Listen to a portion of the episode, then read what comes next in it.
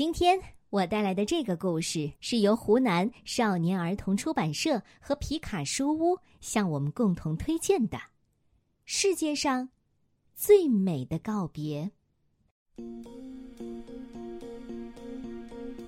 有一天，我们很无聊，想找点好玩的事情做。艾斯特看见一只死蜜蜂，啊，多么可怜，多么糟糕啊！现在总算发生了点什么事儿啦。那蜜蜂毛茸茸的，身上有一道一道的斑纹。艾斯特把它拿在手里，轻轻地抚摸着它的背。蜜蜂的翅膀皱巴巴的，腿直蹬蹬的伸着。小蜜蜂，我爱你。艾斯特用充满感情的声调说：“真受不了。”艾斯特很勇敢，我承认。而我呢，我还小，我什么都怕，尤其怕死的东西。我认识的人里还从来没有谁死了呢。艾斯特说：“你拿着蜜蜂，我给这小家伙挖一个坟墓。”啊！我我我我向后退了一步，把手藏在身后。真受不了你，你不敢拿，对吧？艾斯特翻了个白眼。嗯嗯，蜜蜜蜂会蜇人的，你别傻了，这只蜜蜂已经死了。我我可以写一首关于死亡的诗吗？艾斯特哼了一声，没有理我。他去拿了一把铲子、几颗花种子，还有一个火柴盒，准备用来做棺材。我们通过我们的秘密通道来到我们的秘密空地。艾斯特在空地那儿挖了个深深的坑。我埋头写东西，我可会写东西了，真的，因为我整天不停的想事情，所以脑子里有好多好多的词。艾斯特又说：“哎，你和你的诗歌呀！”我看到他开始出汗了。只见阳光明媚，鸟儿在树丛里歌唱。我们把小蜜蜂埋在那个黑色的洞里，在周围还撒上了花种子。又用黄色、红色的花围成一个花环。嗯，一个可爱的小生命，在手中就这么突然消失的无影无踪了。这时候，艾斯特用手擦了下鼻子，然后说：“哎，可怜的小蜜蜂。可是，生活还要继续。”艾斯特在空地上走来走去，他突然想出了一个点子。世界上到处都是死了的动物，每个灌木丛里都躺着一只小鸟，或者蝴蝶，或者老鼠什么的，总得有好心人照料它们，得有无私的人来埋葬它们。你说对吗？呃呃，对。可是谁来埋葬它们呢？我们呢？我们可以来埋葬它们。说干就干，我们开始到处的找啊找啊，在灌木丛里，在树下，在田野里。可是死去的动物并没有我们想象的那么多，包括艾斯特的弟弟普普也来帮我们找。可是他不知道我们在找什么，所以他什么也没找到。反正他太小了，不算数。最后，我们终于找到了一只死老鼠。唉，太好了！现在我们有活干了。嗯，他在做什么？就这么躺着？他死了。嗯嗯，死是什么？他为什么躺着一动也不动？于是我们就开始给普普解释：所有有生命的东西都会死去，有一天我们全都会死的，你也会死的，然后就变成什么都不是。这非常的糟糕，非常的悲哀，所有人都会悲伤的哭泣。我们解释了老半天，婆婆总算明白了。嗯，那那我我也会死吗？傻小子，不是现在就死。对呀，等你变成了老爷爷的时候，那时候就会死了。普普的下嘴唇，普普的下嘴唇颤抖起来。如果是这样，爸爸妈妈会有多么难过呀！就在这时候，艾斯特狡猾的笑着对我说：“你拿着这老鼠。”我把手伸进裤袋里，我摇摇头，哼，我就知道，你不敢，你可真没用。我们把普普带到我们的秘密空地那儿了，一起埋葬了我们的好朋友那只小老鼠。艾斯特把坟墓挖在空地的正中央，他在工具间里找到一个香烟盒，并且还做了个十字架。我念起了我写的诗歌，这是一首关于死亡的诗，关于不可知的、突如其来的死亡。死亡延续很多很多年。死亡会疼吗？会觉得孤独吗？会觉得害怕吗？这时候，普普开始掉眼泪。现在他总算明白了。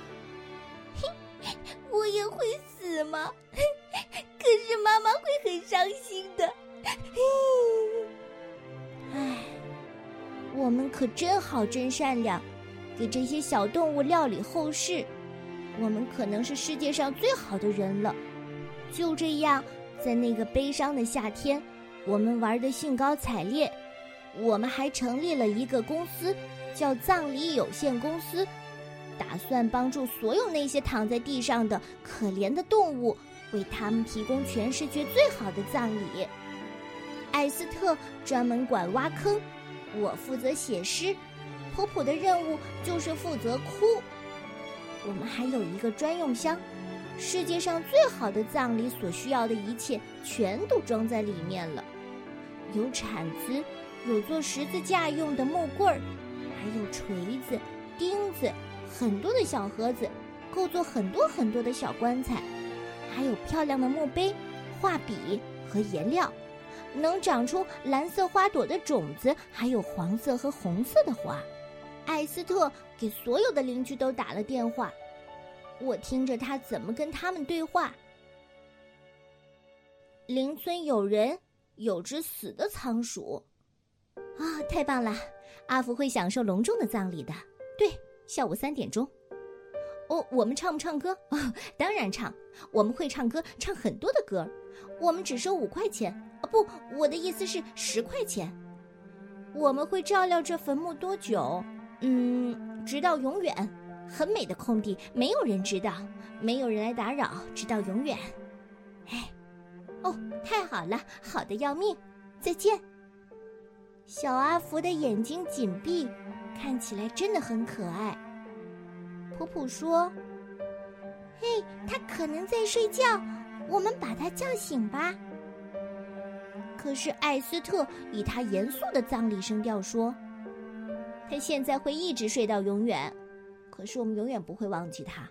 我们为此赚了十块钱。现在，我们要去工作了。婆婆，你可要乖乖的听话。就在这时候，我的肚子开始疼起来。我们答应了要永远照料阿福的坟墓，永远永远。我还写了一首阿福挽歌。冬天带来冷天气。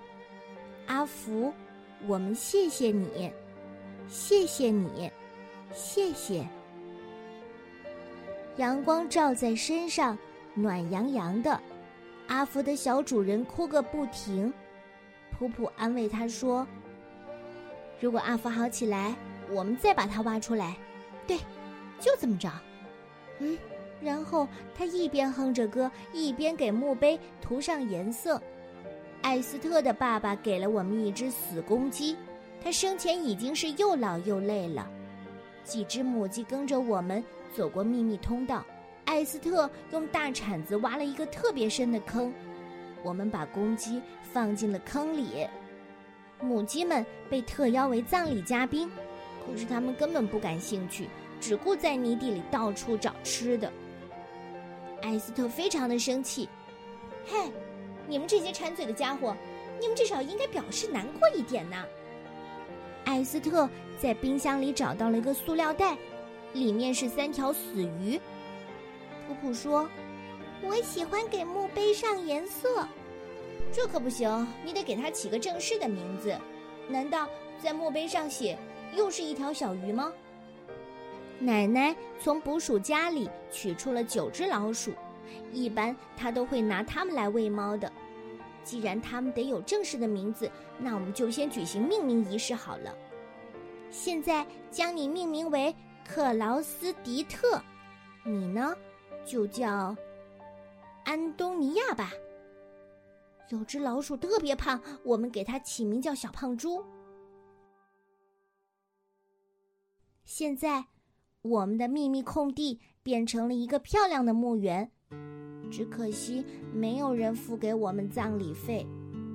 埃斯特突然很生气，这葬礼生意可不能这么继续下去。我们埋的尽是一些小的不能再小的小动物，全都是一些无足轻重的东西。再这样下去的话，我们很快就要从窗台上收集死苍蝇，或者是那些到处躺着的蚂蚁了。到处爬着的蚂蚁，它们还活着呢。普普开始纠正他：“这我可不管，我们给他们举行了葬礼，他们不就死了吗？”嗯，看来艾斯特是真的气坏了。我想要一个很大很大很大的大动物，比如来一只大野狼什么的。嗯，或者是一只又肥又大又凶的野猪，凶的心脏都裂开了。就在这时候。我们看到两只黑鸟在树丛间追逐着，然后就听到其中一只“砰”的一声撞在了阳台的窗户上。我还从来没有见过任何东西死去。我们围蹲在黑鸟的身边，它的翅膀动了一下，张了张嘴，动了动腿，然后就静止不动了。只过了短短的一瞬间，我全然忘了害怕。这黑鸟黑得发亮。它的嘴是黄色的，我把它拾起来。这么大的鸟，体重却很轻。我把它拿到我们的秘密空地。艾斯特什么也没说。普普说：“也许他有孩子，可能还有妈妈。他应该叫小父亲吧。”我们把墓穴准备好，空地上方的树枝弯过来，就像一个教堂。我们拿出一根蜡烛来点燃，我把它拿在手里，开始念我写的诗。小父亲的身体还有点暖，但是泥土却很凉。生命转入了死亡，黑暗当中，你像星星一样闪光。谢谢你，曾经来到这个世界上。我念诗的时候，喉咙里就像哽了一大块东西。艾斯特哭了，我们心中突然充满了神圣的感觉。悲伤，就像一块黑色的布，笼罩在空地上。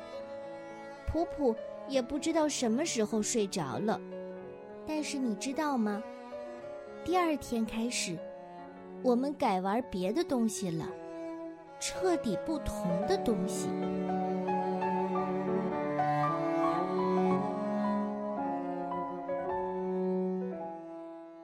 世界上最美的告别，作者沃尔夫·尼尔松是瑞典著名的童书作家，曾经获得瑞典最有威望的奥古斯特大奖和美国的巴切尔德奖，而这个故事也曾经入围二零零七年。